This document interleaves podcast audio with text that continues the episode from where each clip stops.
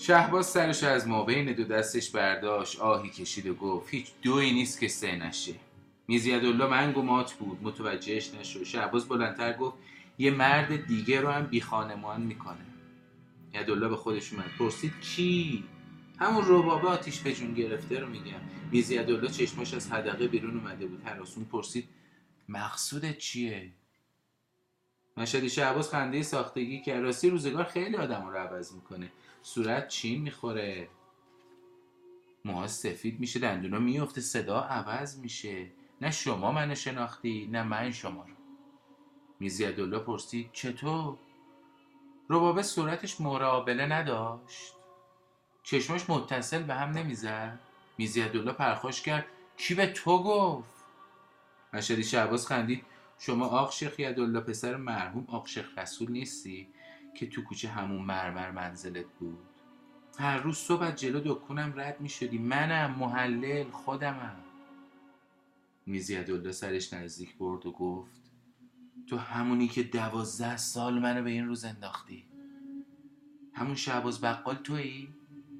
یه وقت بود تو همین کوه و کمر. اگه به دستم افتاده بودی حسابمون پاک شده بود.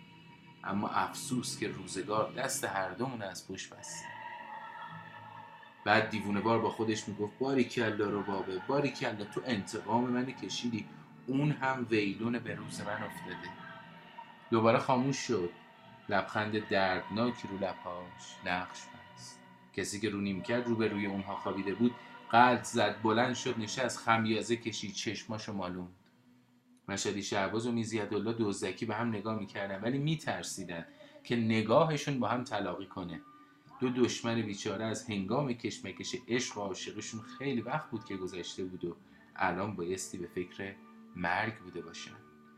شهباز بعد از کمی سکوت رو بکرد رو کرد به قهوهچی و گفت دو اکبر دو تا غم پهلو بیار. قسمتی از داستان محلل. از کتاب سقطر خون به قلم صادق هدایت رو با هم خوندیم و شنیدیم. دوستان اگر